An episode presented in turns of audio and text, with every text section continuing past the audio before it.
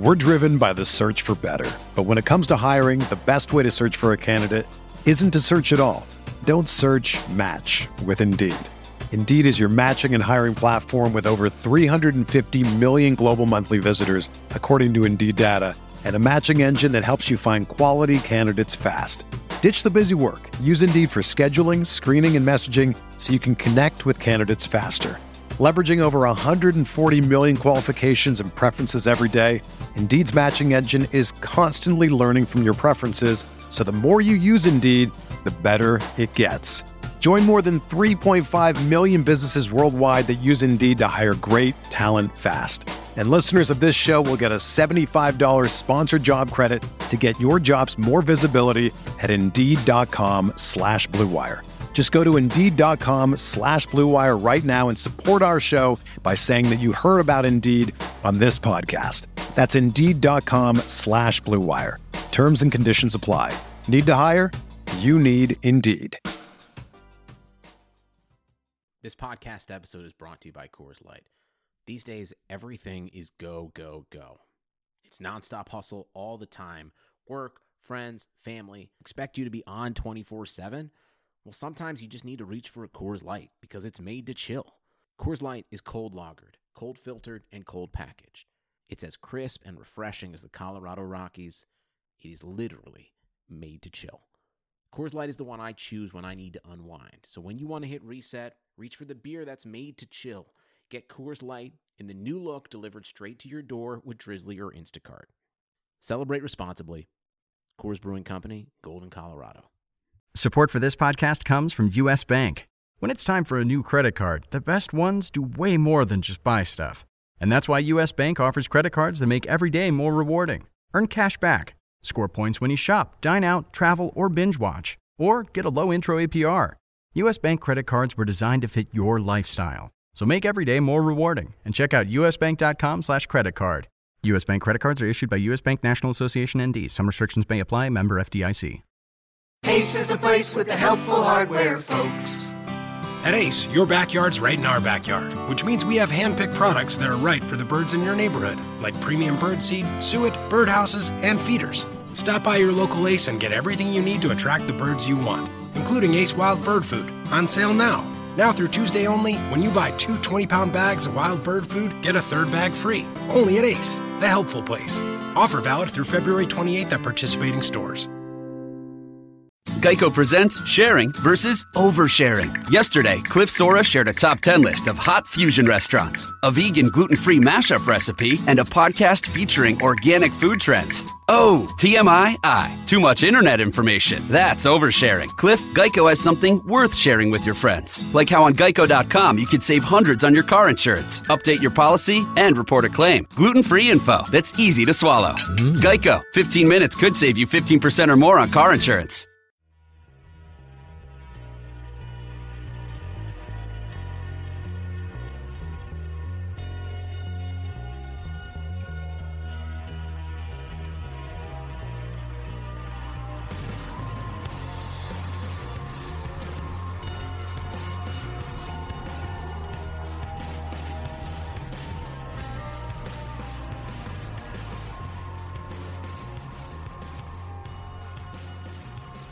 Welcome to the RotoWire Fantasy Football Podcast brought to you by DraftKings.com, the leader in daily fantasy sports. Be sure to use the promo code RotoWire when you deposit on DraftKings.com. You can get a free contest entry today. All right, it is Monday, September 28th, 2015. The dust has settled for the most part uh, on week three in the NFL. I'm Nick Whalen, here as always on Mondays with RotoWire's Derek Van Riper. Derek, we had an incident in the office this weekend. I wasn't in the office. I haven't, I haven't been here since Friday, but I came in this morning. Uh, was going to use the microwave in our little kitchenette, and it is on the floor with a "Do not use fire hazard" sign attached. I've never seen this sign posted on a microwave before. Uh, apparently, there was an incident over the weekend where somebody put something in the microwave. We don't know what that something was. I assume it was a sandwich wrapped in foil and or batteries. Um, and unfortunately, the office didn't completely burn down, but the fire department was here. Uh, we've got some char marks on the carpet. And actually, if you need a visual, if you see the highlights of the Steelers Rams game, which was delayed for similar reasons, maybe someone put a, a foil wrap bagel in the microwave there too. Um, there's like a, a carpet burn. It's just it's it's unlike anything I've ever seen before. I, I have a pretty high success rate with microwaves. I am a perfect like 1743 for 1743. Like I've never I've never started a fire with a microwave before, which means statistically I'm probably increasingly likely to create a fire with a microwave accidentally. You do, yeah. I'm, I'm overdue. So I'm, I'm glad that I wasn't here Saturday because that could have been me. That could have been my oatmeal that caught fire. Right. Well, like I said, I went to use it this morning, and the inside is a wasteland. I don't know what if it was a breakfast sandwich, like uh, RotoWire's hockey editor Mike Gay, who is uh, allegedly tied to the the microwave incident. Uh, claimed it was a sandwich. It, it looks like something. There was a serious explosion in there. The inside is completely charred. There's like yellow, greasy substance all was over probably the inside. cheese once. The well, you know the, the little glass rotating plate that you set the food on is shattered. Like it's just it's in pieces next to the microwave. So How hot did the contents of the microwave get where it did, shattered did he the put it in there plate? for like a half hour? I don't know. I did. I, I have a lot of questions. Conveniently, Mike recently switched up his schedule, and he's not in the office on Mondays. So I'm a little suspicious about that for obvious reasons. But once he gets back in on Tuesday, maybe we'll, maybe we'll bring him in on a, uh, as a guest on the Wednesday pod with Mike uh, Mike Doria, and we can finally get to the bottom of this. I really wanted to have him on as a guest today, so I'm disappointed that the schedule change is in effect. Yeah, he's the hockey editor now, so he has to work Saturday. Saturday's a pretty big day for hockey schedule wise. Uh, but I, I think at this point, we got to look at Jack Donaghy's title from 30 Rock. There was a long period at GE where Jack Donaghy was the vice president of East Coast television and microwave oven programming. I think RotoWire needs to ensure that Mike Gay is officially our director of microwave oven programming. I mean, I, I'm just happy he survived that because seeing the state of the microwave it's it's actually sort of amazing that no one was hurt by it because I've I've never seen a glass dish from the microwave just in pieces before. Never seen the charred uh, pieces of food and the, the burnt cheese. I think I think that's the yellow grease you're describing. That's that's the only thing it could be. It must have been a fair amount of cheese on that on that sandwich. I I will say I'm proud of you. First of all, I'm impressed that you've never had a microwave microwave related incident in your life. I I had one slip up. I mean, for the most part, I've I've been doing pretty well. But I think maybe sometime in high school, I tried to. Somebody put a bag of Doritos in the fridge. So that's that's That's the first thing that went wrong. Yeah, that's- I did a not put them in there. You don't put chips in the fridge. You just don't. So I wasn't going to eat cold Doritos, and I thought, you know, I'll just toss this. I'll just toss this Dorito bag in the microwave for like ten seconds. oh, no. and, and yeah, uh, fireworks ensued very quickly. Uh, the bag looked like it had gotten shot. Like there was just like bullet holes basically in the bag and sparks everywhere. The microwave got messed up. This was at my high school too. So the microwave just had to be trashed at that point. uh, luckily, it was over the summer. I think I was there doing some like basketball camp thing. But uh, yeah, I never ended up taking the fall for the incident. But I, I will say deep down, I, I know in, in my heart of hearts that I'm not You're not- batting you're a not thousand perfect, on, on microwaves. No. Well, I think your Twitter bio. I, I, I think you should strongly consider just adding the line "once put Doritos in the microwave." And, and just just to get people to think about that and maybe like deter Well- oh. them from making the same mistake. Although Yeah. I've never heard of anyone putting a bag of chips in the refrigerator. How at high school, no less. Did you have kids that went to your high school who showed up drunk for class or something? I'm sure there were some. I mean, none, nobody that I hung out with or anything, but It had to be one of them who put the Doritos into no, the no, fridge. no. What happened was there was a basketball camp going on in the summer, and you know, as as players, like we were, we had to go there and like help out the little kids and help out the coaches and whatnot. And as kind of a thank you, the coaches would like I think they ordered like Subway or something for all of us, and like got a bunch of chips. And so we go back the next day, and they had put all the subs and the chips in the fridge. That is just Yeah. dumb. Like, there's no reason to ever put chips in the know, refrigerator I ever. know, like, I it- know, you I know. can't it do was, that. Right, exactly. So you can imagine. I think I was just I wasn't thinking straight. I I didn't expect to see the chips in the fridge, and you know my first instinct was, you know, these things are way below the temperature they need to be at. So I tossed them into the first available microwave, and the rest is history. Well, at least you survived it, and at least Mike and our colleagues survived Saturday. But uh, that was a surprising incident, uh, nonetheless. Good weekend, I think, overall. I mean, I got to watch a good chunk of the games yesterday. Um, unfortunately, the NFL continues to fail at building schedules properly. You had, I think it was 10 early games, three late afternoon games. Yeah, Thursday, Sunday, Yep. Monday. That'd be 16. How do you have a 10 3 split? How is that even possible? I realize that on the East Coast and even in the Central time zone, you prefer the early kickoffs. People can get home at a more reasonable hour if they're coming from a few hours away. I mean, fans going to Green Bay on most Sundays are coming from two plus hours away from Milwaukee, Madison, or, or other areas. But from a pure TV standpoint and from a consumption standpoint, it does not make any sense to me. You can't watch as many games this way. You can't consume as much football when 10 games are lumped together with only three in the late afternoon. And it happens every week. This is something I've railed against for years. I've offered my services to the NFL. I, I, would gladly sit down with an Excel spreadsheet and make a schedule that is better for the fans and for the players.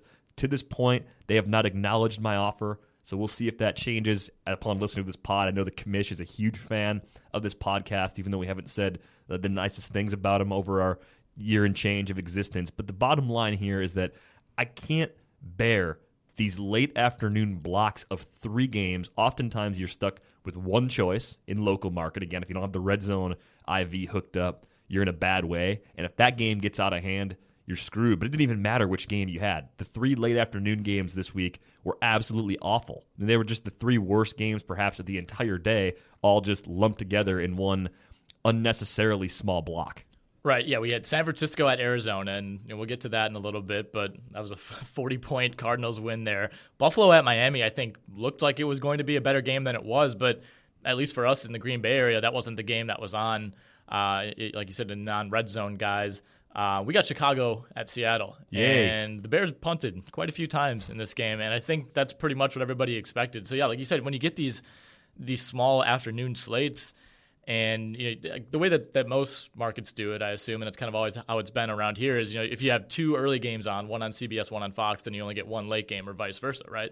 So I mean, in this situation, you you're stuck watching Seattle and Chicago unless you can find a place to stream a game, and you know obviously that has its issues. I don't even understand how outside of like the direct Chicagoland area, how anyone else in the Midwest was subjected to that game. At least the Bills Dolphins as an alternative had more more interesting comeback appeal and, and, and right. players that you don't get to see very often. Like any rational explanation for just letting everyone in the Midwest continue to watch that game uh, it just falls on deaf ears with me. I, I can't even rationalize what they were trying to accomplish there. Uh, some big injuries though this week, at least one big one. Ben Roethlisberger going down for the Steelers. That changes that team quite a bit. Uh, he's going to miss four to six weeks, grade two knee sprain. Uh, so he'll, he will be back this season, but if you have Roethlisberger, you're not in a completely different situation than Tony Romo owners are right now. I mean, I think you look at those two players. Roethlisberger looks like he's on track to have a better year per game basis. He's been pretty good. Numbers in this game weren't great. We'll dive into that in more detail later, but I just wonder how much that Steelers offense changes with Michael Vick at the helm for at least the next four games. I think I mean the offense itself is going to have to be toned down a little bit. Just you know the the amount that they've been slinging it around the first couple weeks, and obviously we've seen Roethlisberger put up big yardage totals, Antonio Brown's put up big yardage totals. Um, yeah, I think you you have to kind of look at it from Brown's perspective too. I mean, the second leading receiver in the in the league right now behind Julio Jones from a yardage standpoint, and I don't think I like his value nearly as much with Michael Vick uh, under center, and I don't I don't think that's by any means a, a bold take. I guess it's just a matter of can Vick play just well enough to, you know, to, to, to, kind of keep this thing going? I mean, they're two and one. The offense has looked very good, even against New England in Week One when they lost. Um, you know, going up against a good New England defense, they were able to put up some points. Obviously, they blew out San Francisco in Week Two. I don't know. I mean, it's. I think they were kind of a team that after that big San Francisco win was starting to garner a lot of momentum as far as you know, are they are they just a step below New England in the in the AFC, and are they the team to beat in the AFC North? And you know, I think they're probably they're probably thrilled that Roethlisberger's only missing four to six weeks with the way that that injury looked. I think for a while there, it, it looked like it very easily could have been a torn ACL. Um, but with the Bengals sitting at three and zero, oh and you know, possible five six weeks without Roethlisberger, I mean, they they could find themselves in a bit of a hole here if Vick's not able to play just well enough. He did go five of six for 38 yards um, against St. Louis. He was sacked uh, twice too, by the way. twice, yeah. Uh, two, yeah, exactly. Two carries for negative two yards. Not what you want to see from a guy who you know has obviously made his living on being mobile. I guess my question to you is: Are Brown, you know, Martavis Bryant when he comes back in Week Five, Le'Veon Bell? Uh, we'll even throw Darius Heyward-Bey. Are those guys enough as weapons around Vick to to kind of keep the Steelers afloat without Roethlisberger? I think so, and they've got a, a good tight end too in Heath Miller. I know he didn't do much yesterday, but the, the, weapons here, Todd Haley being the offensive coordinator, it all lines up in a way where Vick should at least be a viable QB2 option. And if he can be that, I think you only have to dial back the expectations for guys like Brown and, and even Martavis Bryant just slightly. I mean, I think Le'Veon Bell's value is still pretty safe. And as we've said time and time again, mobile quarterbacks often make running backs more dangerous. It opens up a lot of running lanes because you have to defend the edge with a guy like Vick. With that, Bell gets inside. If he gets to the line, gets into open space, he can obviously rip off some big runs. The unfortunate thing for the Steelers is that they have to play the Thursday night game this week. So short opportunity for them to get Vick even further up to speed with the first team offense. After that, they get the long layoff to play the Monday night game in week five. Uh, so they got the Ravens. They go on the road to San Diego in week five. They're home against the Cardinals in week six, who maybe the schedule's been a little favorable, but still look like a legitimately strong playoff contender and maybe the best team in that division right now, depending on what shape Seattle ends up in. And then following the Cardinals matchup, they get the Chiefs. So if Roethlisberger misses just four games, those are the four that he'll miss. If he ends up missing a little more time, Bengals and Raiders, both home games in early November, could be in jeopardy as well. But they'd likely get him back around the time they face the Browns at home on the 15th of November. Their bye week is late this year too. Their their bye week is after that matchup against Cleveland. So if he's taking longer to heal and they want to wait through that bye week, they'd likely get him back on the 29th of November on the road in Seattle. Certainly a game you'd want to have him back for, uh, given how tough that defense should be, especially by then they'll be a lot more accustomed to Kam Chancellor being back out there and probably looking more like that Seattle defense we've come to expect. Right. Yeah. So not an easy slate that they'll be that they'll be facing without Roethlisberger there. But you know, like we said, I think four to six week absence is almost a victory at, at this point, considering how that injury appeared in real time. Another injury uh, that, that, happened this weekend, Alshon Jeffery. Uh, I guess well, didn't happen this weekend. It happened earlier in the season. He didn't play in week two or week three. Says he expects to be back for week four in in what could be a very interesting game. Is the 0 3 Chicago Bears travel to Oakland to take on the two and one Raiders, who could very easily move to three and one in this game. Yeah, I mean Jimmy Clausen was brutal in that game against Seattle, and you think about Clausen against Oakland, a pass defense that's been shredded by everyone. Even Josh McCown had a pretty good day against them. They can't cover the tight end. The Bears do have a good tight end in Martellus Bennett. If they were to get Jeffery back, this could be the rare 250 yard passing day for Jimmy Clausen. It very, it very well could be. I mean, I, I don't know what to think of this Raiders team just yet. I don't think anyone considers them a playoff contender by any means. I mean, they've, they've been been fortunate with the schedule. Um, you know, obviously that, that week three win over Baltimore is impressive, but the Ravens are sitting at 0 3 right now. I don't think they're quite the team that people thought they were going to be. Um, but I mean, we'll get into that Raiders game in just a little bit. Do we want to start breaking down the games? Oh, we should. We should. All right. Well, let's start in Jacksonville because when I sort these games by score on my computer, the Jags are, are marked as a, a favorite team, so they automatically jump to the front. So they're first in the order. 51 to 17, New England comfortably covering what I think ended up being a 13 and a half point spread at the start of game time. Might have been a little bit higher. I know it was up as high as 14 and a half at the start of the week. Tom Brady, 33 of 42, 358 yards, two touchdowns. Um, I mean, New England, I think this game pretty much went exactly like most people expected it to. New England got up big early. It was 20 to 3 at the half and was just kind of able to run the ball out for most of the second half. They didn't really go into clock killing mode maybe quite as much as people thought. I mean, Brady did attempt 42 passes in, what was a 34 point game, but LeGarrette Blunt, 18 carries, 78 yards, three touchdowns, so he's officially back. Dion Lewis did, did most of his work in the first half, eight carries, 37 yards, and a touchdown, uh, five catches for 30 yards as well. Brady really spreading the ball around. Nine receivers caught passes for New England. This Jacksonville offense was absolutely miserable. 20 rushes for 57 yards as a team. Yeldon finishing with just 33 yards.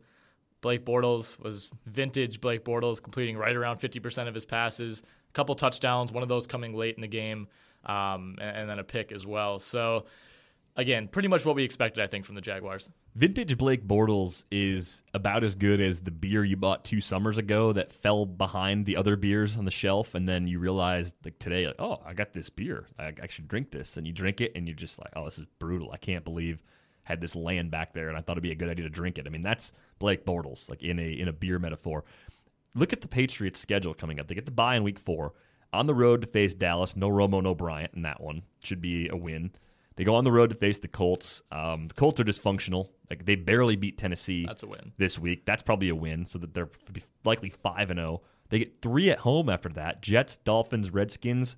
The Jets probably give them the best game of that trio, but I think they win. They'll be favored in all, all, three of those. all those games. I think they might be favored by by double digits probably against the Dolphins and in Washington, just given Yeah. the way the Dolphins have trended.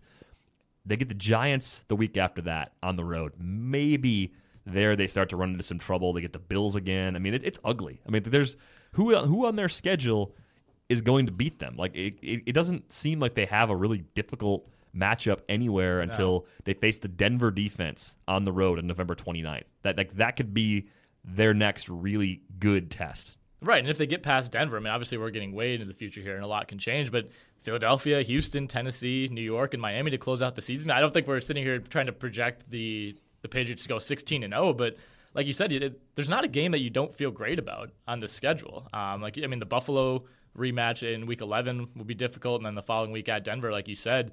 But outside of those those two games, you can maybe lump in that New York game. I mean, New England looks to be kind of in cruise control at this point. So, I, I mean, I, I think you got to kind of expect them to slip up at some point. Um, know, it's just, I mean, it's how many teams have gone undefeated through the regular season? I mean, and as good as this New England team has looked, we're only three weeks in, and you know they're bound to run into some injury issues at some point or some discontinuity issues at some point. So, I mean, it's it's just like you said, it's just hard to look at the schedule and not feel good about a lot of these games. And you know, there are a couple teams you can say that about. I think Green Bay is one of them. Um, and we'll we'll talk about them in conjunction with the Monday night game. Any other notes you wanna you wanna talk about from this Jags game? Toby Gerhart made his debut. Yeah, Uh, yeah, three rushes for ten yards.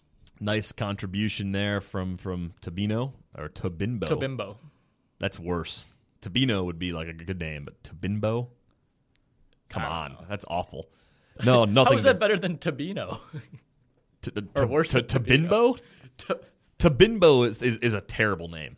It just is. Like I mean, it totally is, but I just don't know. If I just don't know that Tabino is like a whole lot better. Uh, we should put that up. You know, let us know on Twitter. He's at Whalen. The L is a number one. I'm at Derek Van Riper. Let us know if you had to choose. Your, name's either Tabimbo or Tabino. You could put an H in for that second B or, or no H. I don't care how you spell it.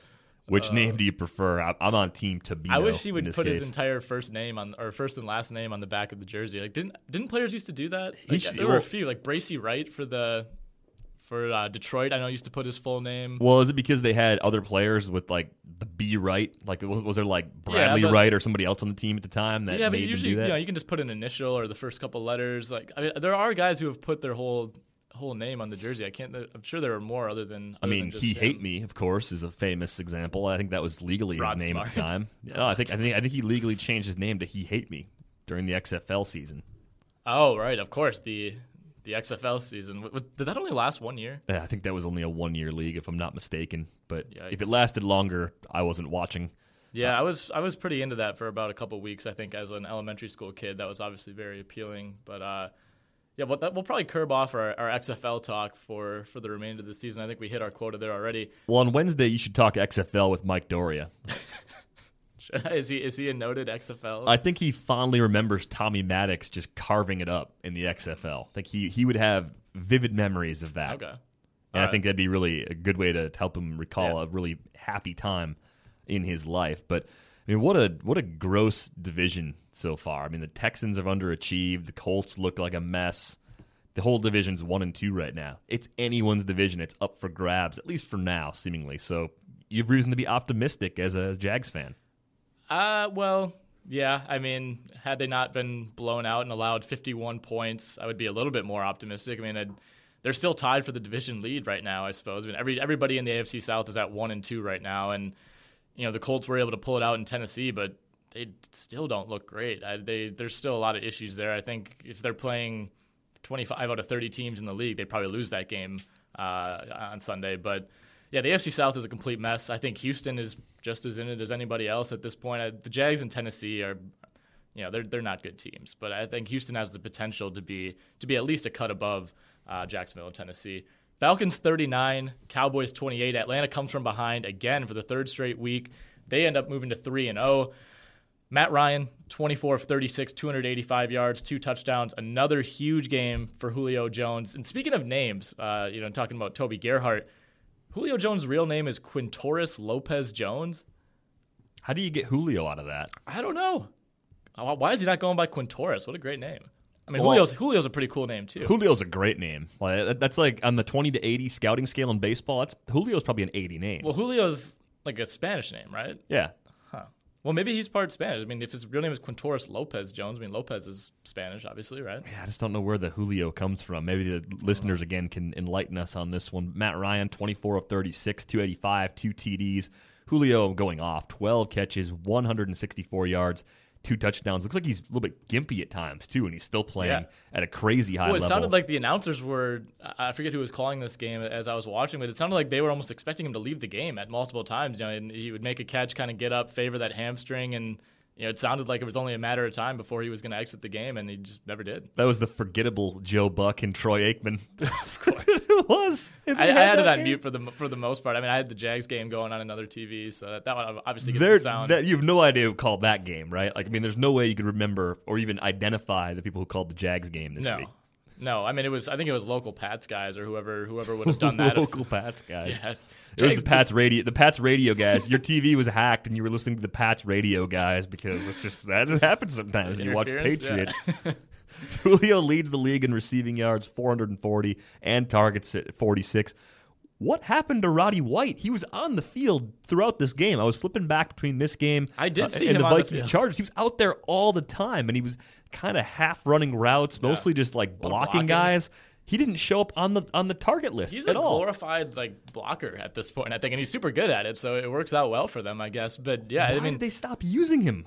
Leonard Hankerson, I guess. I mean, they obviously pounded Devonta Freeman a ton in this game. He he broke out 30 carries, 141 yards, three touchdowns, um, you know, and then 52 yards on five catches in the passing game. But I think Leonard Hankerson has kind of taken over that second receiver role from Roddy White. But even he only had three catches. Take the targets you gave to Jacob Tamme, Levine Toilolo, Nick Williams, and Patrick DiMarco. Take those four targets and throw the ball to Roddy White those four times. Are you okay with them targeting uh, Quintorris Jones 20 times? Yeah, that that's what team. When you have an unstoppable receiver like that, they should get twenty targets a game. I don't. There's, there's coaches in the NFL that think they have to have balance for the sake of balance, not balance because their running backs are talented and can get them four and a half yards per carry. In this case, Devonta Freeman had a great game, but there are so many teams. The Lions are the first one that come to mind that do not force feed their top option when they should, or they wait until they have to. They wait until they're down a score or down even two scores, and then all of a sudden they're predictable because all they do is feed it to the same guy. I mean, if you're going to throw it 36 times, yeah, you should at least give half of those targets to Julio Jones if you're the Falcons. So give credit to their coaching staff. I love what they're doing with him right now, and it's same thing Todd Haley's doing with Antonio Brown. Like you know it's coming, and you still can't stop it. Right, and the Lions are the, the obvious team to mention there with Calvin Johnson. You know, a, a decent game for him in Week Three, but you know, so many times over the last couple years, he's he's kind of bound to put up those low target games and can kind of disappear for, for as good of a receiver as he is. But it's pretty incredible how open Julio Jones seems to get. Like.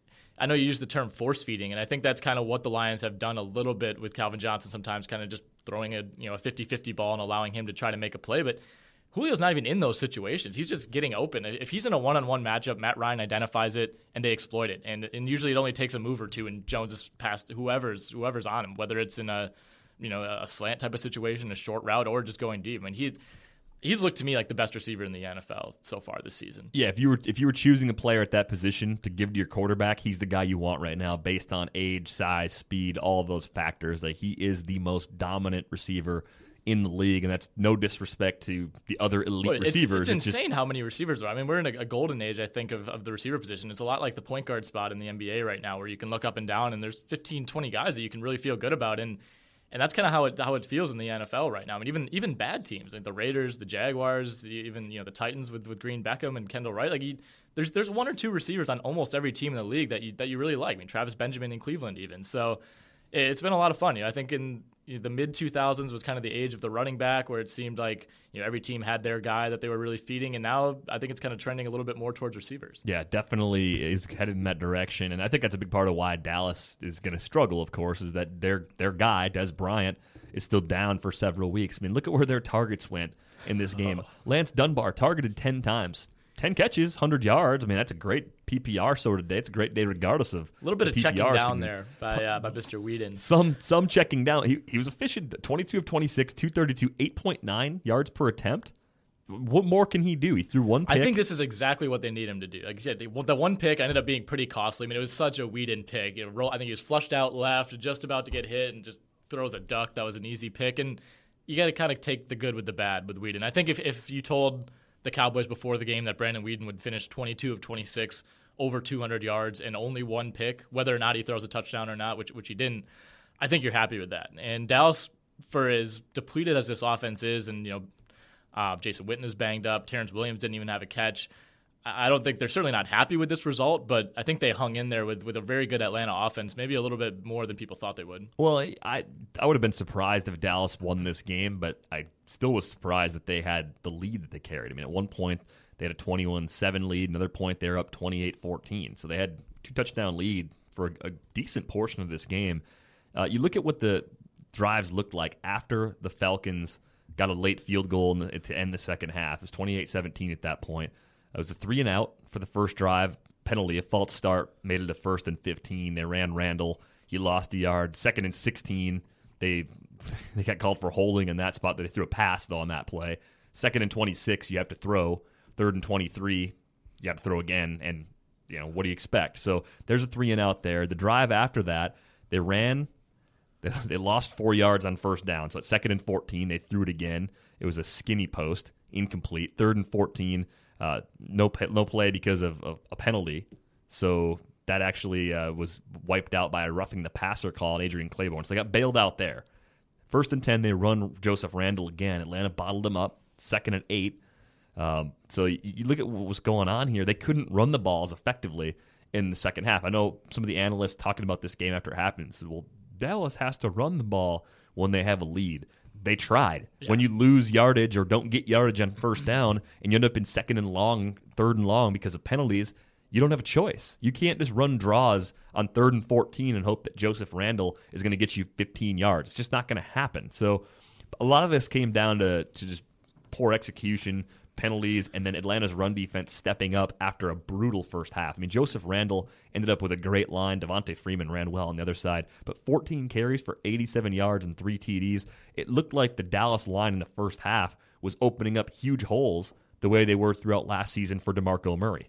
Right. Well, even on that first Dallas drive that went for a touchdown, uh, Randle had had rushes of 28 yards and 37 yards. I mean, over over well over half of his his yardage totals came in you know within the first five minutes of the game, within the first two minutes of the game. Really, I mean, Dallas scored on a minute and, and eight seconds on that first drive, and you know once they fell behind in the third quarter and, and into the fourth quarter.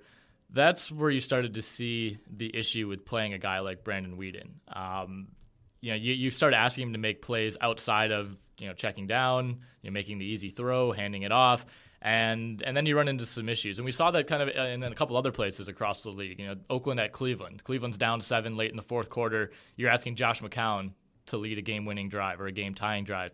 Carolina, you're you're asking Luke McCown to to come back down five late in the game again against Carolina, and both of those guys end up throwing picks. Brandon Weeden just wildly ineffective at the end of this game. When you when you have these backup quarterbacks, and you know they're, they're, a lot of the times good enough to be game managers and put you in spots to win, but when you ask them to make the plays to win the game, that's when you're going to find yourself into some trouble. And I think you know that that rang pretty true across the board in the league this week. Well, yeah, and I think especially in the case of Dallas, again with, with no Dez Bryant, Brandon Weeden's job becomes all the right. more difficult. As soon as the Falcons went up by double digits, but went up by 11 with that last touchdown, you just it was over. It's like what now Dallas is you know, they had three, four minutes left. You you can't trust Brandon Weeden to just lead a drive down the field like that, especially when he hadn't thrown passes downfield at all. Really, it was you know a lot of over the middle stuff, not not really taking any deep chances. And like you said, that worked for a while until Atlanta figured out this guy's not going to go deep. We can pack the box, we can stop the run, and and once they stopped, or once they started doing that, the Dallas offense really sputtered. Yeah, things completely changed once they were able to uh, to seal up that running game. Colts 35, Titans 33. This one uh, was a big come from behind win 21 fourth quarter points for the Colts to pull out the two point win. And it took a failed two point conversion uh, to actually preserve this one. A very failed two point conversion. What were they thinking on that? Was that Jalston Fowler? Yeah, yeah. Getting yeah. The, okay. I thought it was like the ghost of LenDale White at first. What? Okay. Marcus Mariota. How did, how did he become the number two pick in the draft? Mobility. Yeah, mobility, good decision making uh, just being able to do pretty much anything you want a modern quarterback to do. I don't know how you design a play that is an obvious like goal line set handoff to Jalston Fowler to to decide if you're going to like tie the game or not.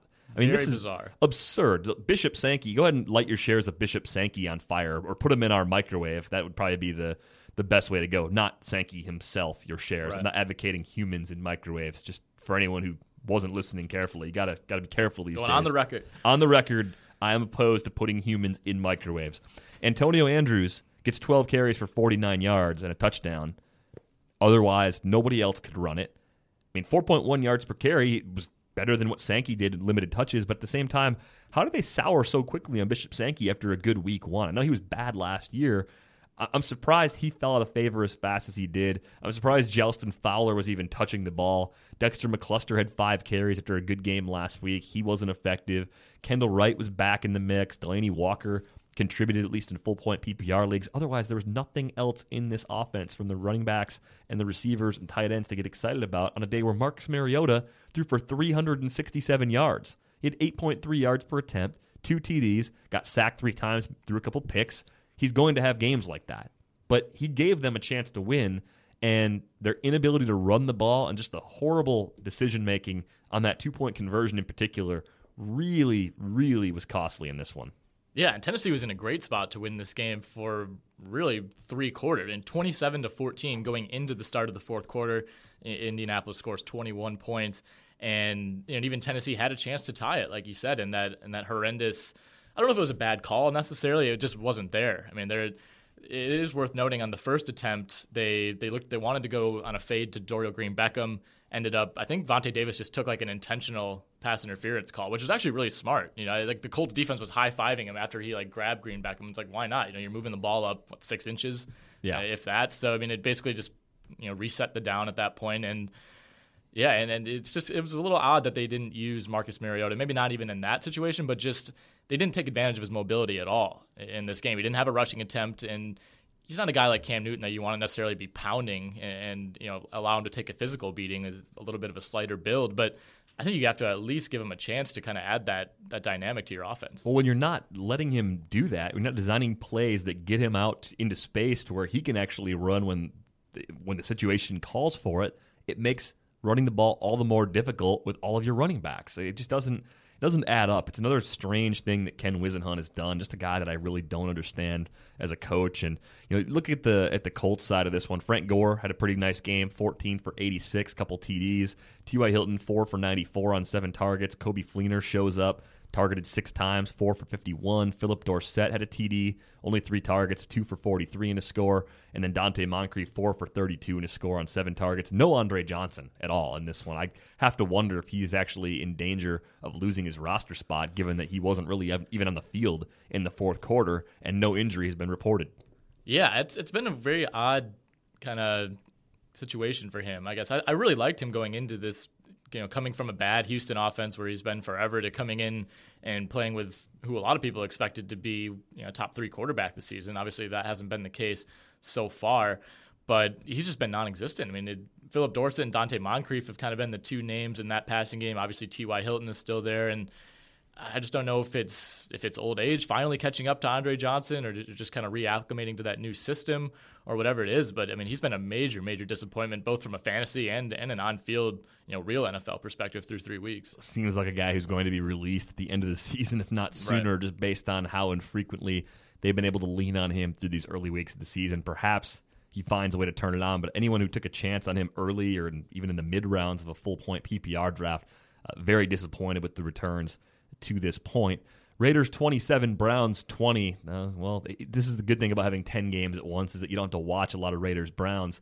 Uh, Raiders are at 2 and 1 now after the win. 0 and 3 Bears coming to visit as you mentioned earlier.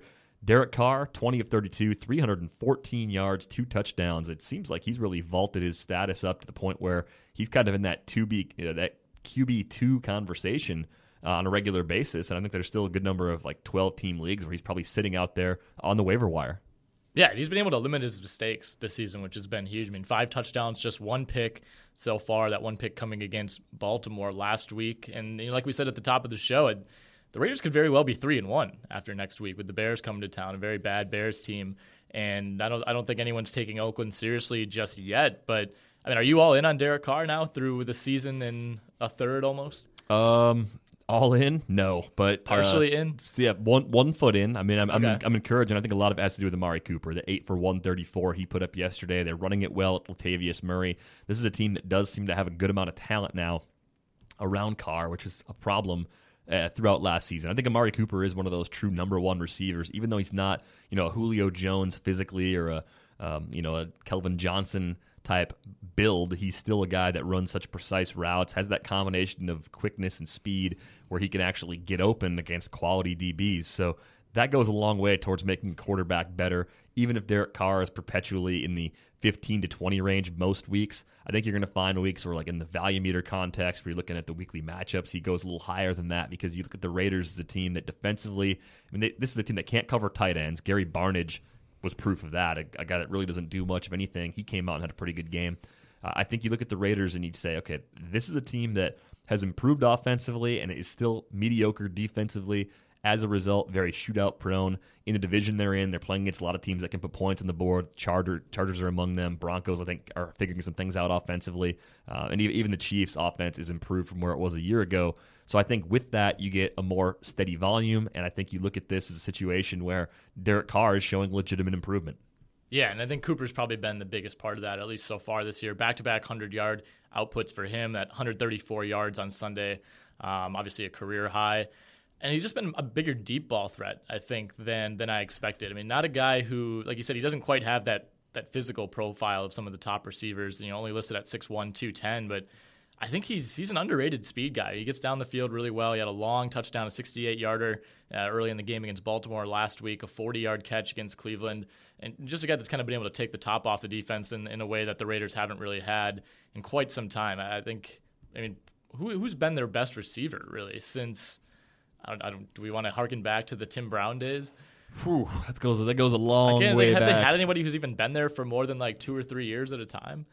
it, it, the quarterback play has been so bad, So for so much of that time. Even when they brought in like Randy Moss, he wasn't nearly. That was not a good idea. Well, it just didn't work. I mean, it just it sadly just did not work whatsoever. I, I think aside from Cooper, I mean Michael Crabtree, for as much of a disappointment as he's been as an NFL player, I mean he's been an upgrade for them as another guy that can be a, threat. Didn't have a huge game against the Browns, but played pretty well in Week Two. Seth Roberts got the uh, one of the TDs, and Andre Holmes has always been sort of interesting to me, but he's not getting as many targets now with Cooper and Crabtree uh, getting a combined twenty in this matchup. I mean, Latavius Murray's legit. I, I don't have him anywhere. I got eight season long teams and no shares, 26 carries for 139 yards and a score. I mean, what more could you ask for from your running back? No, I mean he's a guy who was going in drafts kind of in the area around what, Justin Forsett type of value. You know that type of definitely not an RB or not a tier one running back, maybe not even tier two, a tier two slash three, a guy you knew was going to be the starter, but you had questions about the offense. And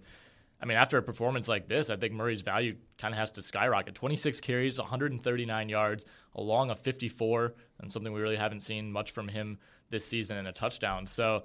I mean, he's the clear guy in this Oakland backfield. There's really no competition whatsoever. Taiwan Jones receiving two carries, and, and other than that, Marcel Reece had one, and Derek Carr had one on what was basically a scramble. So, not a lot of competition for carries there. So, if, you, if you're a Latavius Murray owner, I think that might be the most encouraging takeaway from this game.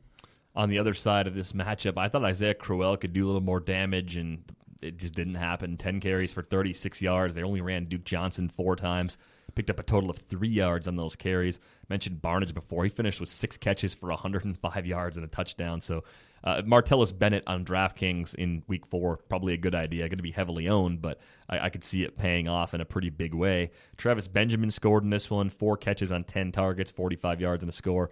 Uh, Duke Johnson caught six balls though for 32 yards. I'll have to wonder if Duke's role begins to increase with Crowell's struggles in this matchup. So something to keep an eye on. It seems like Josh McCown played well enough to where they're not making a change, and, and well enough in this case included a pick and five sacks. I mean, he, he was struggling through the first half too. It, I think some of the Browns beat writers thought there was a chance that a change would be made on the fly in this game. I think the change is more likely to come at the running back position. Yeah, the the Johnny chance I think we're starting already in the second quarter for Cleveland, and obviously those come on pretty strongly with with any kind of displeasure with, with McCown's play. But like I think he did play well enough to hang on to the job. I mean, it's he turned into a very Josh McCown game. You know, 341 yards, two touchdowns. You like.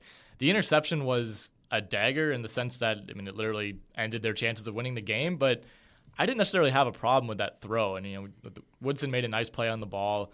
Um, I think if McCown gets a little more loft on it and, and leads Benjamin by another yard or two, that might be a score. Um, and that's just a chance you have to take. And in an offense that struggles to move the ball in chunks with a quarterback like McCown, I, I didn't have a huge problem with that pick. We, we saw quite a few uh, worse throws late in games this week. Yeah, we, definitely had our, our share with so many backups around the league getting opportunities. Bengals 28, Ravens 24. Those teams are going in opposite directions. Bengals now 3 and 0. They look like the number two team in the AFC, I think, behind the Patriots. Uh, the Patriots kind of in a class of their own just based on the way they're handling teams right now. But it's weird to see the 0 and 3 next to the Ravens, first time in franchise history. That has happened. Andy Dalton, talk about a guy that because of the weapons around him looks like he is significantly up in value. I mean, I think most people out there would take Dalton over the likes of Matthew Stafford, Colin Kaepernick, guys that were clearly drafted ahead of him in most drafts a few weeks back. I think Dalton's going after or going ahead of those guys now. Uh, 383 yards, three TDs, massive performance there. AJ Green on the receiving end of a good chunk of it, 10 catches, 227 yards and two TDs, an 80 yard TD among them, 13 targets. Marvin Jones, 5 for 94 and a TD. They didn't even run it that well in this game. Gio Bernard had 13 carries for 49 yards. Jeremy Hill had 12 for 21. Uh, Bernard also added three catches for 34 yards. So while the touches were split almost 50 50, the value was almost like 75 25 in terms of uh, where the fantasy points went between those two backs. I, I think there's actually a window to buy low on Jeremy Hill, mostly because I think this is a good Cincinnati offense. You know, you get into a matchup where they can run the ball more effectively. He's going to be a guy they still trust in close. I'm not convinced that they like Gio Bernard as their primary goal line back, especially. And I think that Hill was getting a lot of the carries early in this game, says that the coaches still believe that he can be a contributor for them over the course of this season. I mean, the ridiculous thing on the AJ Green 80 yard TD is that he had two defenders that looked like they had just kind of wrapped him up, kind of spun out of it somehow broke the tackles, ended up scoring. Just a, an amazing performance from him. This was a really fascinating game to watch. The end game, especially, was outstanding. Maybe the best game of the early slate. Yeah, it was 14 to 7 at the start of the fourth quarter of this game. And Cincinnati had been in control really for the first three quarters. There were a couple, you know, close scoring opportunities. I think they fumbled right at the goal line, and you know, it, it looked like they were really going to be in control. Um, and then all of a sudden, Andy Dalton fumbles. That's returned for a touchdown, and Baltimore is right back in this. Then, you, then like you said, the, the 80-yard AJ Green touchdown on the next play. Uh, they just go deep, and like I think he was wrapped up at around the Baltimore 35, and just spun right out of it and walked in for a touchdown. Steve Smith made a couple huge catches for Baltimore on that ensuing drive. They go down and score again. Um, and then AJ Green comes right back. I mean, Baltimore, or excuse me, Cincinnati marches right down the field. Dalton lofts one over, and, and, and Green hauls it in for his second TD of the quarter. And I mean, it was great performance by Dalton to be sure, but I think I mean AJ Green is really the reason that Cincinnati won this game, and he's another guy. And we just talked about the depth of receiver talent in this league, and like a guy like AJ Green almost gets forgotten in that conversation with as good as Julio and Dez when he's healthy, and, and obviously Calvin Johnson, Demaryius. I mean, AJ Green is as good as any receiver in the league when he's at full strength. Yeah, I, it felt like that in the Stopa law firm auction back in, in July during the All Star break. I got a, a, deal on him compared to what Beckham and Jones and Megatron and Julio. I mean, like those guys all went for more than AJ Green. And I felt like I was getting a receiver at a very similar level who has already played with Andy Dalton before. It's not like his situation had changed. And the only concern I started to develop over the last couple of weeks was that with all these other weapons. I mean, Tyler Eifert had a TD taken away. It was ruled incomplete. Uh, pass It was, would have been his only catch of the day if it had been ruled a catch.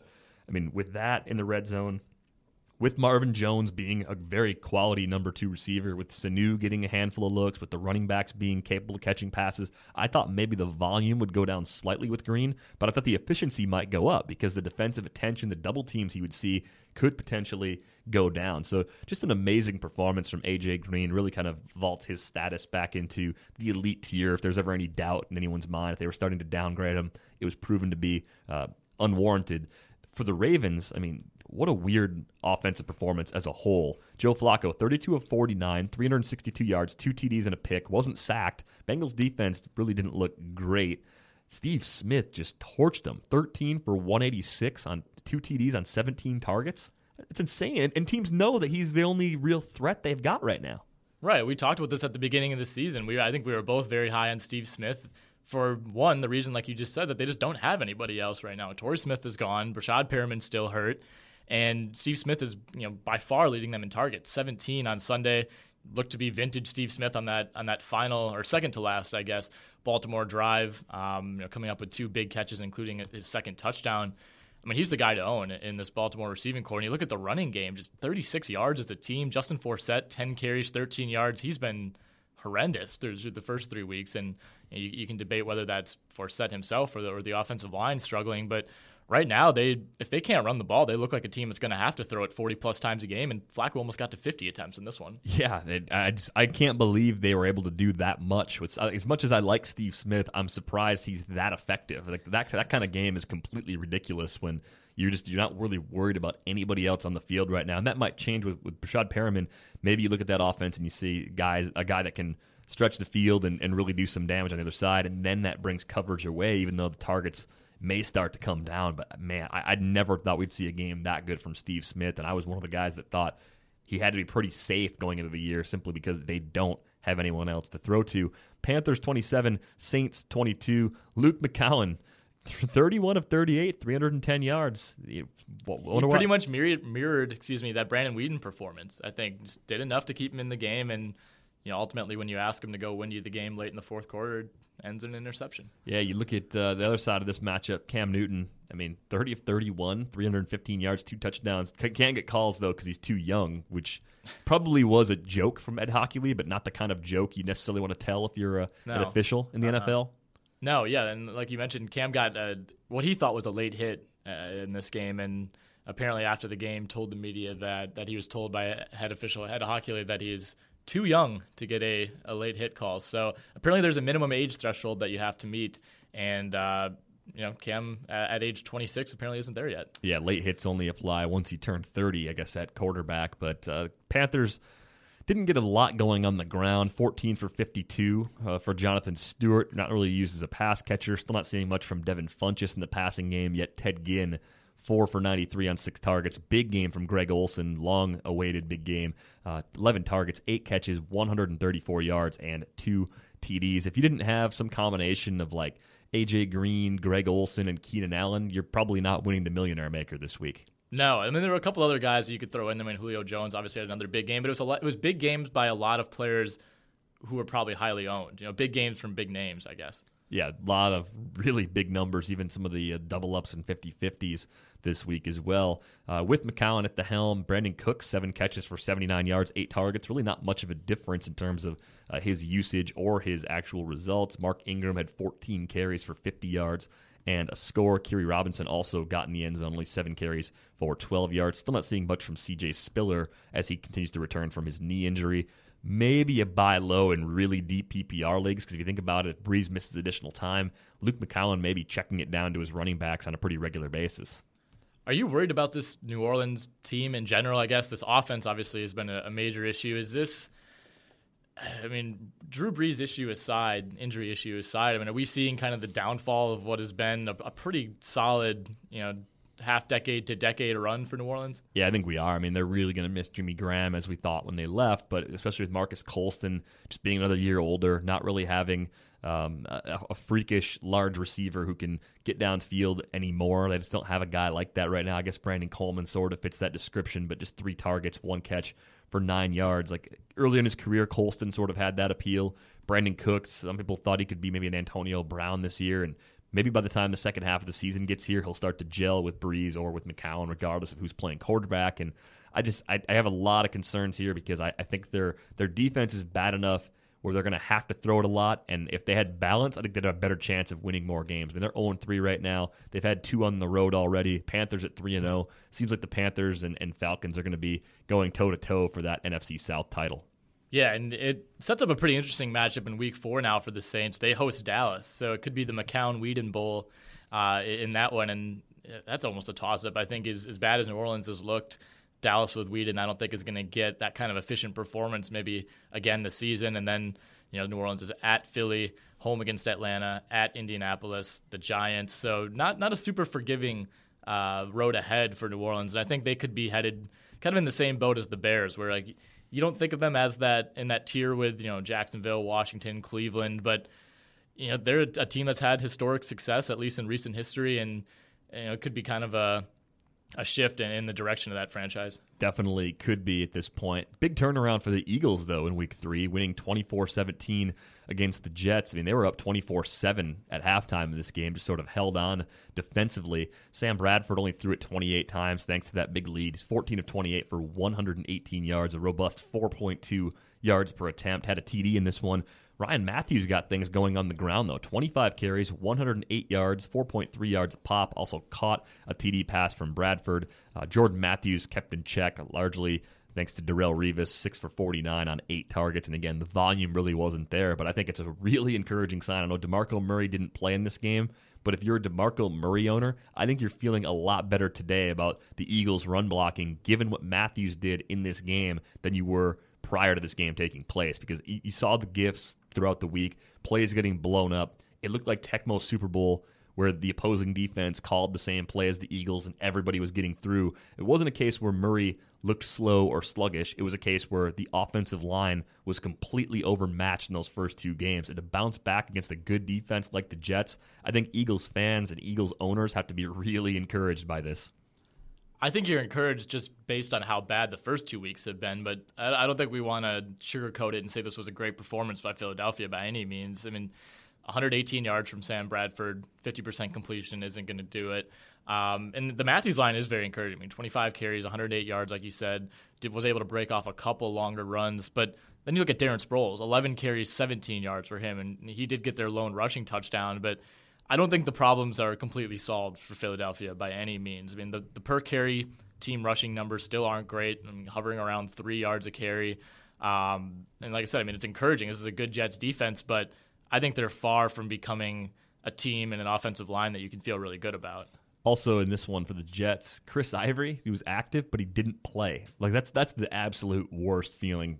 Whether you're playing DraftKings, you're playing season long, you're just miserable because you think well, he's he's probable. He's playing. It looks like he's going to be fine. He'll see 10, 12 carries at least. Maybe he splits with Bilal Powell, and that wasn't the case. It was Powell 10 times for 31 yards and Stacy twice for 3 yards. And because the Jets fell so far behind, they started to lean on Ryan Fitzpatrick anyway. Fitzpatrick threw it 58 times in this game. Why? Ryan Mallett threw it 58 times last week. Fitzpatrick's thrown it 58 times this week. These are not the guys you want throwing the ball 58 times.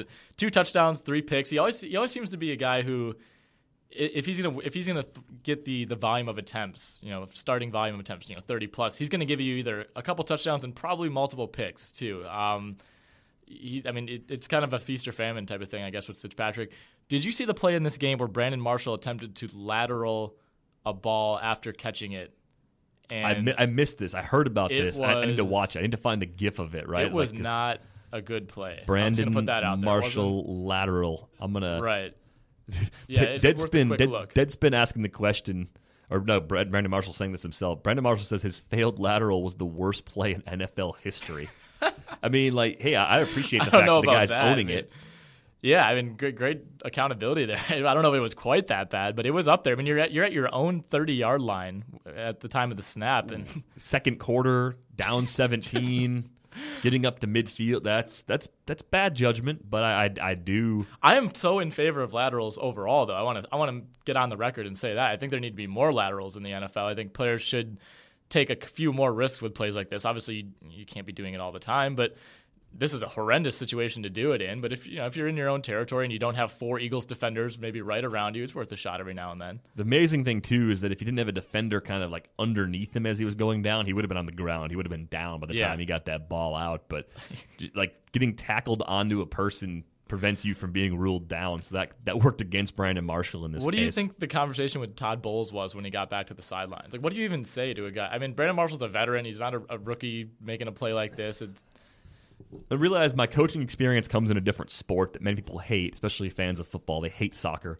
Um, and I, I coach at the high school level, obviously not professional or anything like that. So I, I you don't you don't coach professional soccer. Amazingly, no, I do not coach professional soccer in my downtime. Glad we got that cleared up. I, I, think people were considering that as like what I actually do. That this podcast is a part time job. Uh, but you think about a mistake as a coach, and you, you see, them come off, and like Marshall knew right away.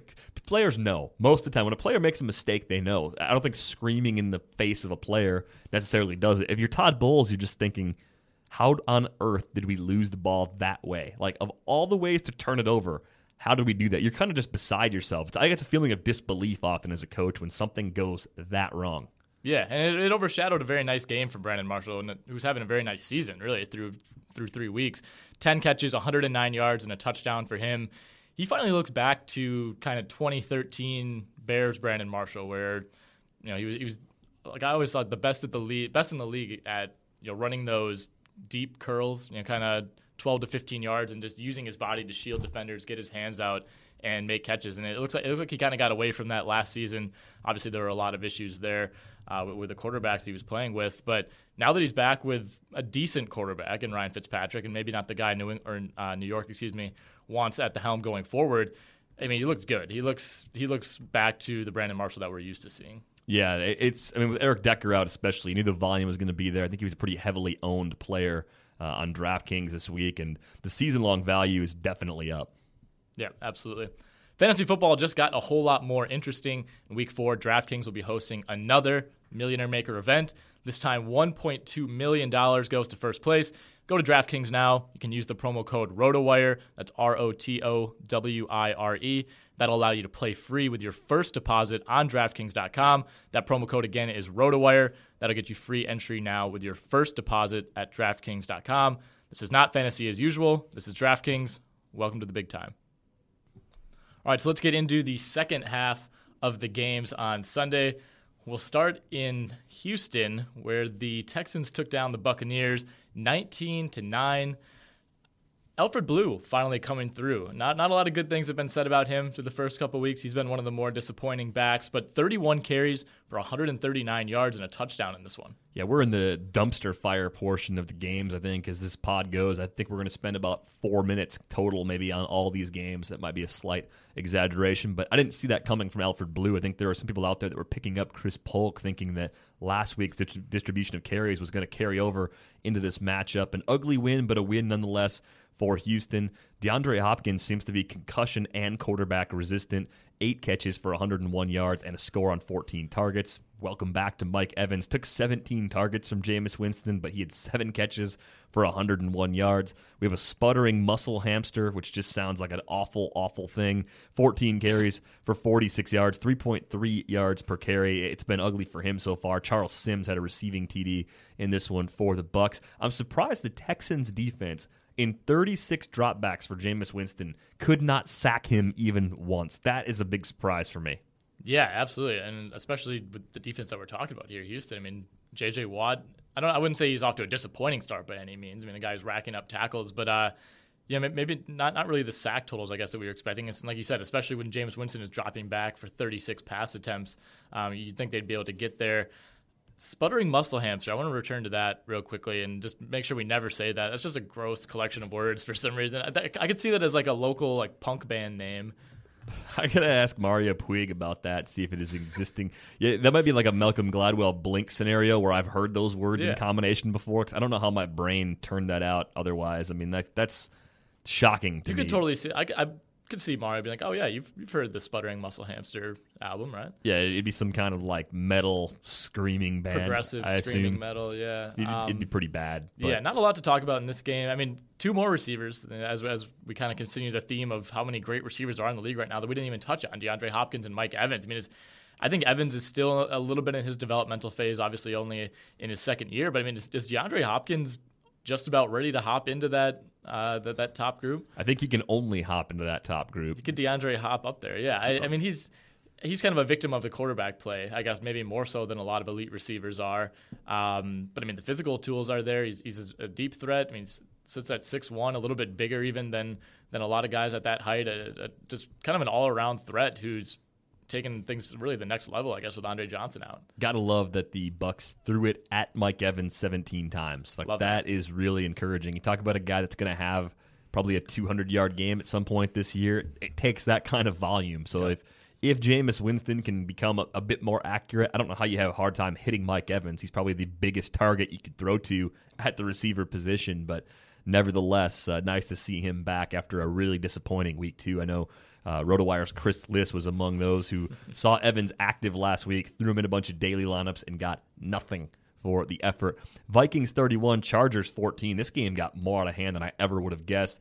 Uh, nice little win, though, for AP lovers out there. 20 carries for 126 yards, two touchdowns. Looks like the guy he was pre suspension. Uh, a year of not playing football certainly has made him healthy. Interesting tidbit from this broadcast. At one point while I was listening to this game, they were talking about uh, shaking Adrian Peterson's hand and how you, you, you, go with the you go with a fist bump with AP just because he's a fist bump guy. He'll, he'll well he'll he, he's a strong grip handshake guy that will just crush your hand.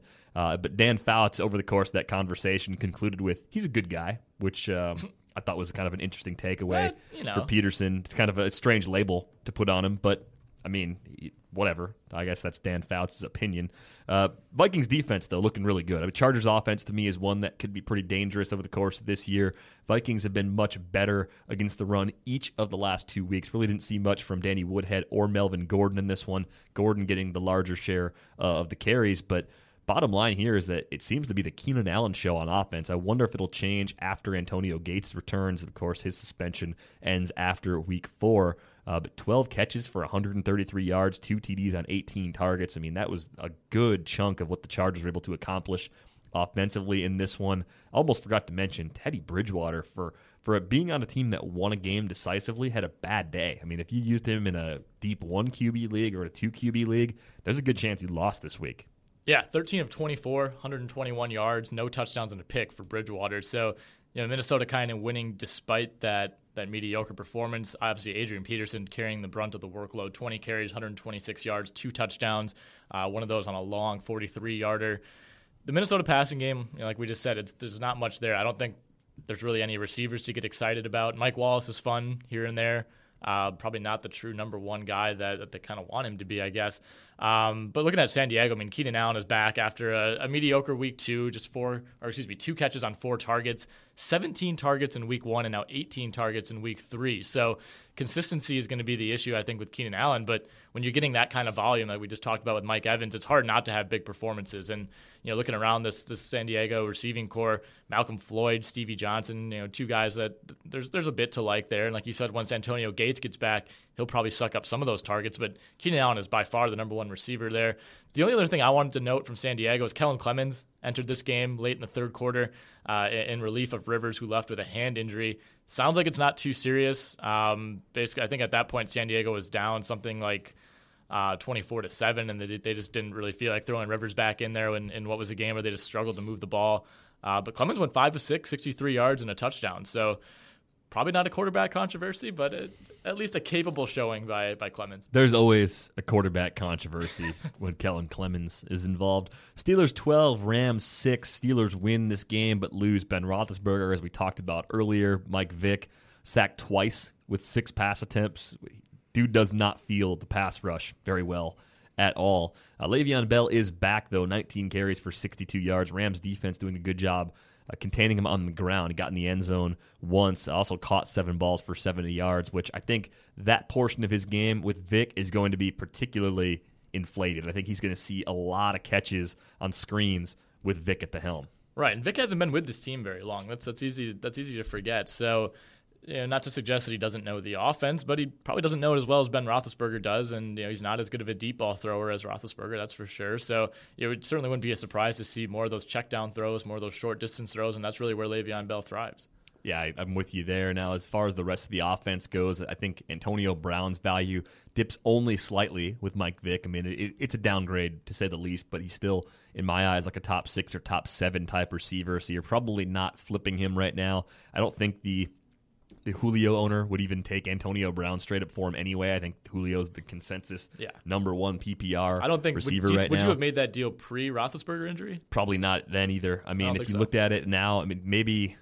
Do you think Demaryius Thomas is better than Antonio Brown with Vick as the quarterback, or do you think Manning's regression makes that a pretty even toss up? Like, I would there... still, I would still shade toward Brown. I yeah. think that, that one's a little bit closer. I mean, obviously Denver has its own quarterback issues, but I, I think I would stick with Brown. Yeah, I'm, I'm curious to know if anyone out there is going to make a trade involving Antonio Brown, either getting him at a slight discount or trading him just to avoid the potential step back. I think he's going to be still a steady wide receiver one week in and week out, but there is some reason to be concerned because they may have to run it more. Maybe they get DeAngelo Williams involved again. Maybe they become a team that tries to play better defense and runs it 35 times a game when possible. I could see that being one path the Steelers offense uh, potentially takes. Todd Gurley debuted just six carries for nine yards. Kenny Britt went off. Who'd have thought? Kenny Britt, seven catches, 102 yards on 10 targets, more than half of the yardage that Nick Foles threw for went to Kenny Britt. Foles finished 19 for 28 for 197 yards and a pick. Cardinals 47, 49ers 7. What on earth happened there? It was a Colin Kaepernick pick six show. Just a disastrous game for Kaepernick. Didn't even take advantage of it with garbage time either. I mean, that that's the worst part. Like the one thing you can look at when a team is getting blown out early and they have your quarterback that you're starting, you think he's getting 250 yards easily because he's going to sling it 40 times. Kaepernick threw it 19 times. He ran seven times for 46 yards and a TD. So if your league doesn't penalize the four picks, it wasn't that awful of a day. If you get penalized for picks, it was an awful day. 9 of 19 for 67 yards, 3.5 yards per attempt. Carlos Hyde carried it 15 times for 51 yards. His role shrunk, obviously, as this game was out of hand. Not a big surprise there.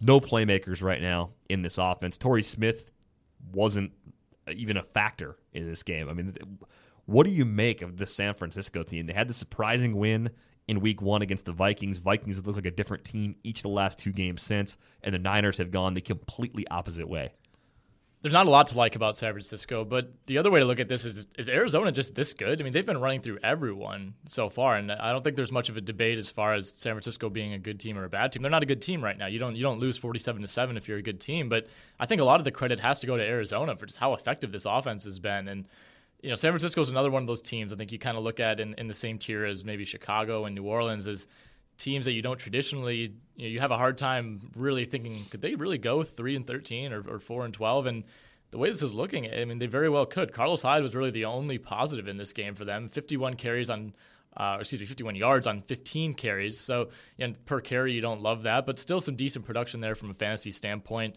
Um, you know, like if you're an Anquan Boldin owner or, or a Torrey Smith owner, you pretty much got nothing this week. And and like you said, if you're a Kaepernick owner and, and you do count interceptions, that's you know you're eight points in the hole right there in, in a lot of leagues. So very frustrating performance. I actually tweeted this out during the game yesterday or, or right after the game. Do you know who the last quarterback was to have four picks and fewer than 10 completions in a game? wow, that's. to uh, give you a hint. Oh, he was a, I believe he was a Redskin at the time. Um, Shane Matthews? No, no, this is 2011. Oh, 2011. It's a name that you would probably expect to be linked to a stat like this.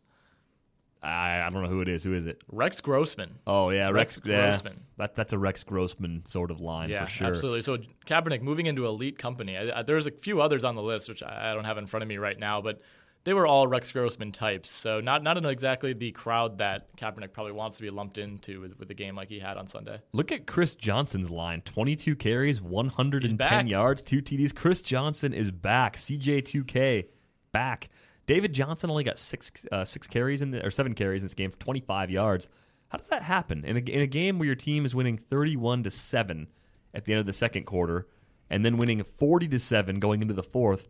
How does David Johnson finish with seven carries? That is mind blowing. The resurgence of Larry Fitzgerald continues. How about nine for 134, two TDs, and 11 targets in this game? Yeah, he leads all receivers. Uh, I think I think with five touchdowns now through three weeks. Um, so just you know, pretty much reinvigorating himself. A guy is still only 32 years old, so maybe not maybe not quite as as banged up as maybe a lot of people expected as far as you know longevity. But I mean, he's this is probably his best three game stretch of his career. You could argue at least to start the season. I mean, already up to, to over 300 yards on the year, seeing a ton of targets, um, and it's just a reminder of how good this offense can be when Carson Palmer is clicking and, and when Fitzgerald is healthy. And, you know, two touchdowns all of last season. He's already at five. This is again part of the late afternoon block of three horrendous games. Bills 41, Dolphins 14.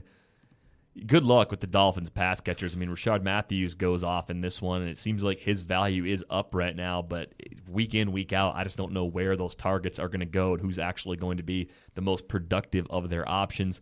Who's the first coach to get fired this season? Jay I was Gruden? just going to ask you that. I, uh, well, I think Gruden is probably the the most obvious choice. I'm trying to see when the Dolphins. I think it could be Joe Philbin too, though. I think he's like making a strong push if, into that group. If they lose to the Jets next Sunday at home, they have the bye week, and then they're at Tennessee on the 18th. And you know, as we know, teams like to fire coaches with a bye week to kind of get everything sorted out. So I think if they're going to do the Philbin firing, if they lose to the Jets next Sunday, that's when it's going to happen with that extra week to prepare. Yeah, they'd be one and three after winning the opener against Washington, losing on the road to Jacksonville, getting blown out at home by the Bills. Bills offense, I mean, certainly more dynamic with Tyrod Taylor. That's where our interest in him came from throughout the preseason. Carlos Williams looks like a threat at running back, too. 12 carries for 110 yards.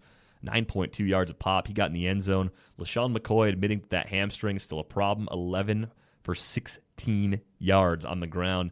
Uh, Charles Clay, solid tight end right now, like probably a 10 to 15 range tight end, higher end of that range, probably five catches for 82 yards, leading the way with a TD. Percy Harvin, the slap chop, if you will, seven for 66 on eight targets, full point PPR. Seems like his value's been going up. I don't like him, but nevertheless, he's getting steady work. And Sammy Watkins' value continues to plummet. One catch for 39 yards, two targets. How is this not a guy that you throw the ball to at least eight times a game? Yeah, and he's kind of the antithesis of what we what we've talked about with a lot of the receivers today. A, a guy who is probably expected, maybe more so than any second year receiver, to have a huge breakout year. And I don't know, I haven't I haven't really caught too many too much of the Bills so far this year. I don't know if they're. I mean, you look at the target numbers, only two in this game, and in a game where Tyrod Taylor attempted almost 30 passes, which for him is probably you know on, on the upper side, especially in a game like this that's so lopsided. Um, yeah, it's it's certainly discouraging. And you know, I don't love Percy Harvin's value. I think he he has a tendency to vacillate, you know, so so greatly as far as you know big plays. If, if he's not catching big plays for you, uh, you know, downfield, I just I just don't know that the value is necessarily there on a week to week basis. This week, his longest catch was only 18 yards, so certainly that's encouraging. And you know, every now and then they get him involved in the rushing game, so there's some potential for for added bonus value there. But yeah, I mean, going back to Sammy Watkins, it it almost seems like he's the third or fourth option in this offense with Robert Wood seeing more targets and Charles Clay, like you said, seeing more targets as well. Glad I only have one share. He was on my bench. I played Donte Moncrief over him as a flex option in the NFFC, and I got more points out of Moncrief, but not a situation that I'm feeling good about on a week to week basis. Uh, Jonas Gray had nine carries for 49 yards. Lamar Miller only had seven for 38, both averaging 5.4 yards per carry. But I, I just hate myself for Lamar Miller ownership. It's like one of the things I've done completely wrong. I only got him in one league, but I could not be less happy with Lamar Miller on one of my rosters right now. And that's exactly how I feel about Justin Forsett. So oh, I think, I think man. we're both in the same, same yeah, there. same same type of misery. Really, I have LeGarrette Blount sitting on my bench, racking up twenty eight point three, while, Forsett chipped in a nice 6.9. That's tough. I mean, it, it, it speaking of tough, it was a horrible week for the Bears. 26 nothing. They fall on the road in Seattle. It's an outcome that we expected, really. I mean, this is a Chicago team that's been decimated by injuries. I think the coaching changes they made with Adam Gase as the offensive coordinator, uh, with John Fox as the head coach, like those are good changes. It's going to make the team better. But Jimmy Clausen at quarterback, I mean, it should not be in the league. Shouldn't probably be even in the arena league at this point. Only attempts 17 passes, throws for 63 yards. He was sacked twice, 3.7 yards per attempt. Matt Forte had a back injury in this one, did return, I believe, after that happened. 20 carries, 74 yards against the defense that knew they knew he was going to get the ball heavily, and he still actually ran pretty well. I, am actually, as bad as the Bears are, I feel okay about Matt Forte shares where applicable. But of course, with Jimmy Clausen throwing for 63 yards, there was nothing of value at all from any of the pass catchers. Martellus Bennett hauled in four of those nine completions for 15 yards, a long of six five targets in total. Just a horrible day. We saw Jimmy Graham get involved again, seven for 83 and a TD on eight targets. The Kearse Baldwin revolving door continued this week. Kearse was the better of the two receivers, six for 76 on six targets, while Baldwin had three for 35 on three. Marshawn Lynch is hurt right now. Pete Carroll says the hamstring's not much of a concern. I think he had a back injury coming into this. He gets five carries for 14 yards. Thomas Rawls, though, over Fred Jackson. Thomas Rawls, 16 carries for 104 yards. How about that? I mean, Do you think about picking him up possibly for week four in case Lynch's injury actually puts him on the shelf for a week?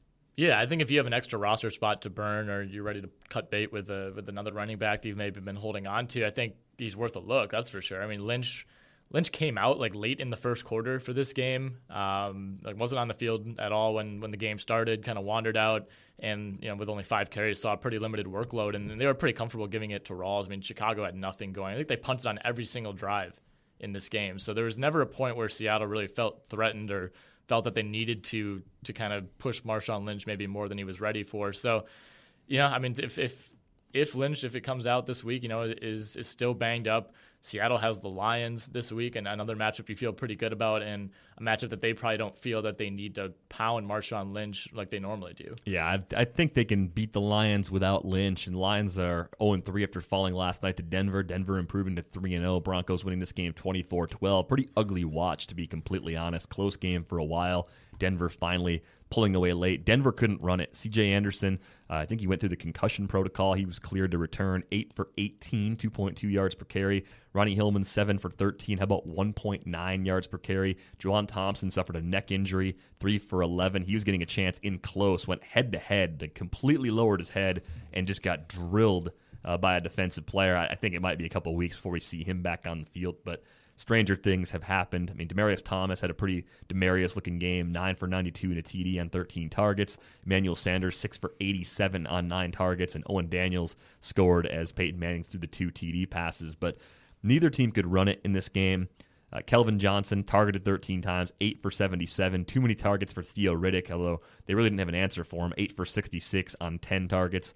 Ebron, 4 for 61 on 5, and Golden Tate, 5 for 57 on 7. I think when I look at this offense, the one guy I'm most curious about is Golden Tate. Do you look at him as a buy low target right now? Or do you think the emergence of Ebron chipping away at his targets, the health of Calvin Johnson, and the struggles of Matthew Stafford are enough where you're not actually going to get profit if you trade for Golden Tate right now?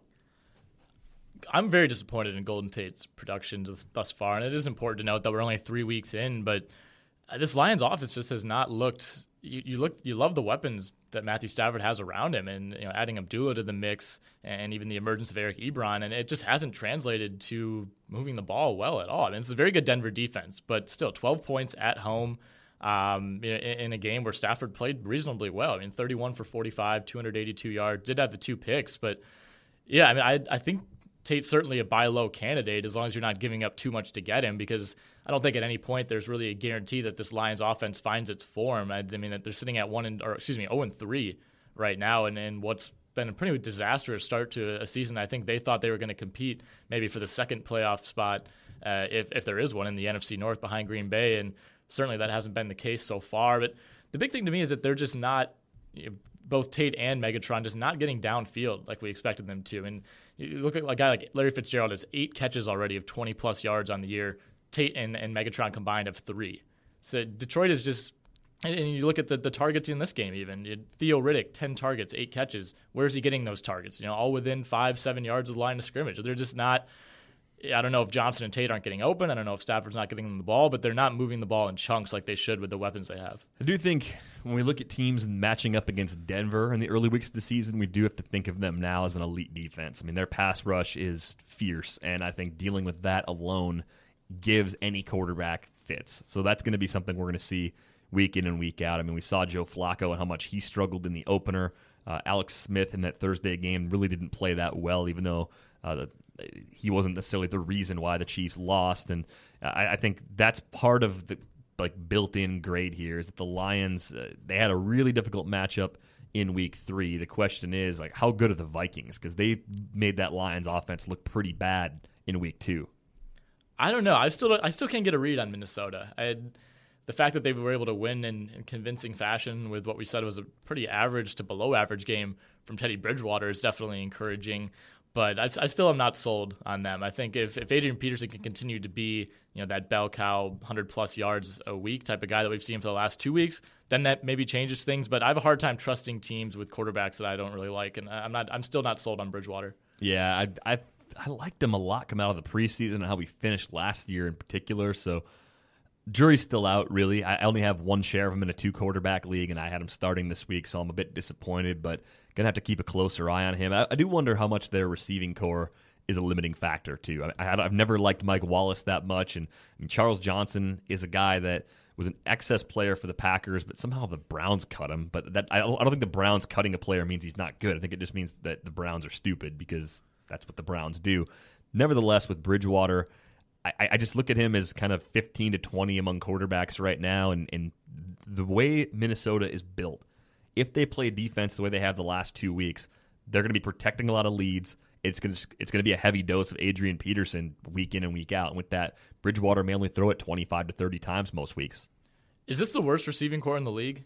There are a few other candidates, um, but I think you could certainly make a case that this is the least productive and maybe the least talented uh, re- receiving corps, especially for any good team or a uh, two and one team, I should say. Yeah, maybe among two and one teams, but no, Cleveland's receiving corps. I mean, I, I think Travis Benjamin's a fun player, but yeah. I, I, I, I but do like, think would, would you take him over anybody on this Minnesota team, or is he just kind of a fluky beneficiary of some blown coverages type of guy? Uh, bear, it, it, you know, it bears more watching. I, th- I think it, it's one of those things where his quarterback play. I mean, especially the week you went off with Manziel in week two Manziel didn't throw it that much. And then with McCown, it's like, can you fairly grade any receiver with Josh McCown throwing him passes? Probably not. So inconclusive. I'm, I'm intrigued by Travis Benjamin, but not enough to say that I would take him like over Mike Wallace. And again, Mike Wallace is a guy I've just never been that high on. Fair enough. All right, anything else you want to touch on? No, thankfully, uh, I think week three almost over. Get the Monday night game, Packers Chiefs. Looking forward to that. That'll be fun. I think we're going to see a good amount of offense in this one. That Packers defense still a little bit suspect to me. I think the Chiefs will be able to move it well enough to, to put up good numbers. Travis Kelce's the guy I think could be the, the big matchup nightmare uh, for the Packers because I, I feel like Darrell Bevell took Jimmy Graham out of the game in week two. It was not, not the, Packers the, Packers defense necessarily bracketing him and shutting him down. Right. Morgan Burnett is out for this game, correct?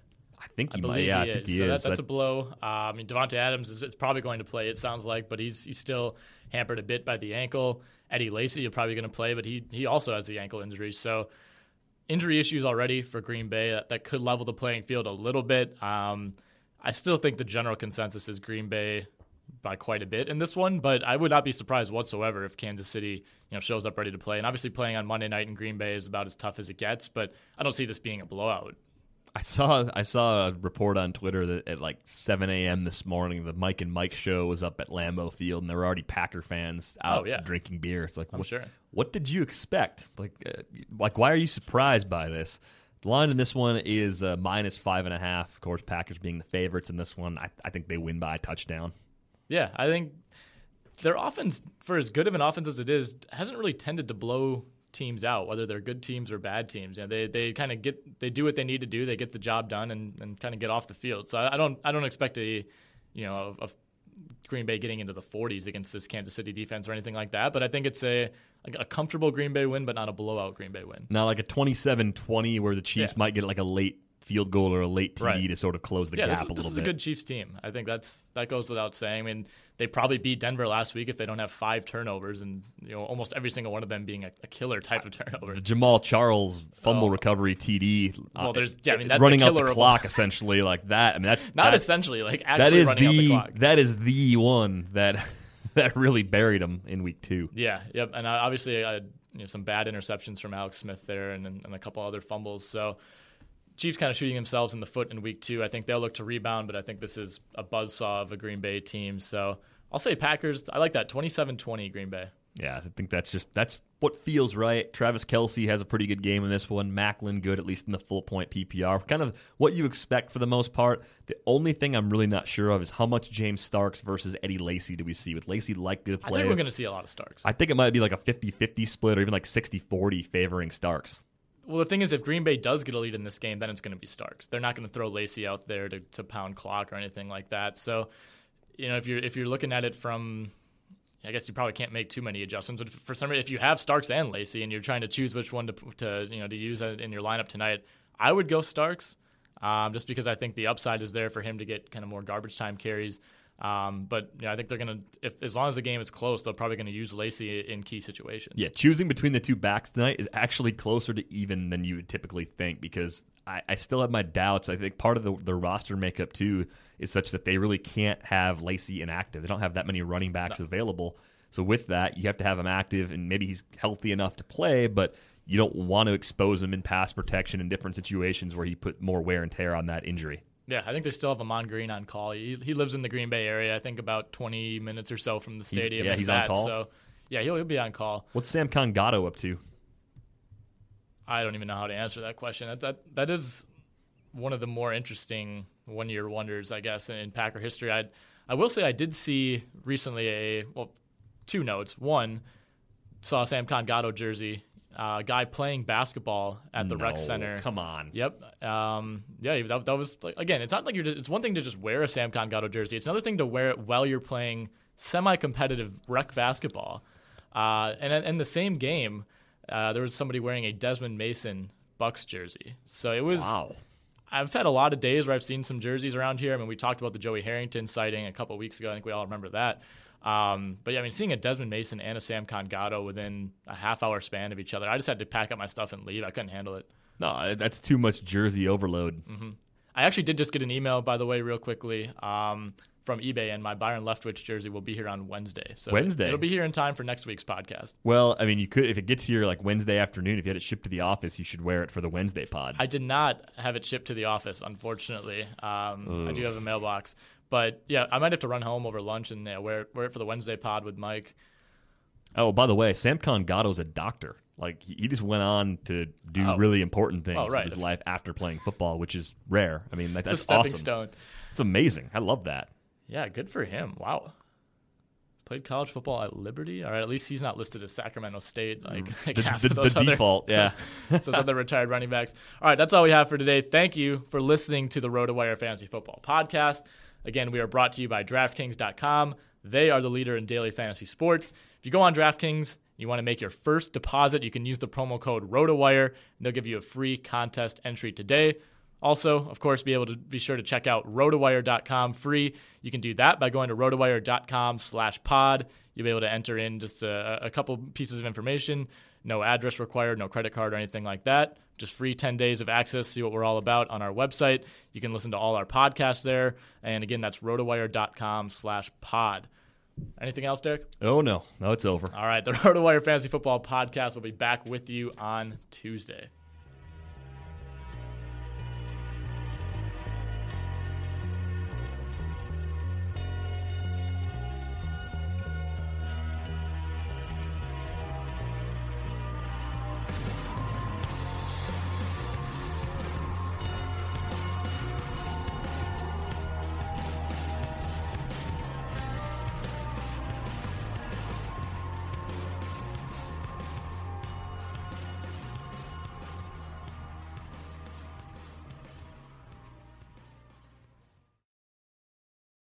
This is the story of the one. As a maintenance engineer, he hears things differently. To the untrained ear, everything on his shop floor might sound fine, but he can hear gears grinding or a belt slipping. So he steps in to fix the problem at hand before it gets out of hand. And he knows Grainger's got the right product he needs to get the job done, which is music to his ears. Call, clickgrainger.com, or just stop by. Granger, for the ones who get it done.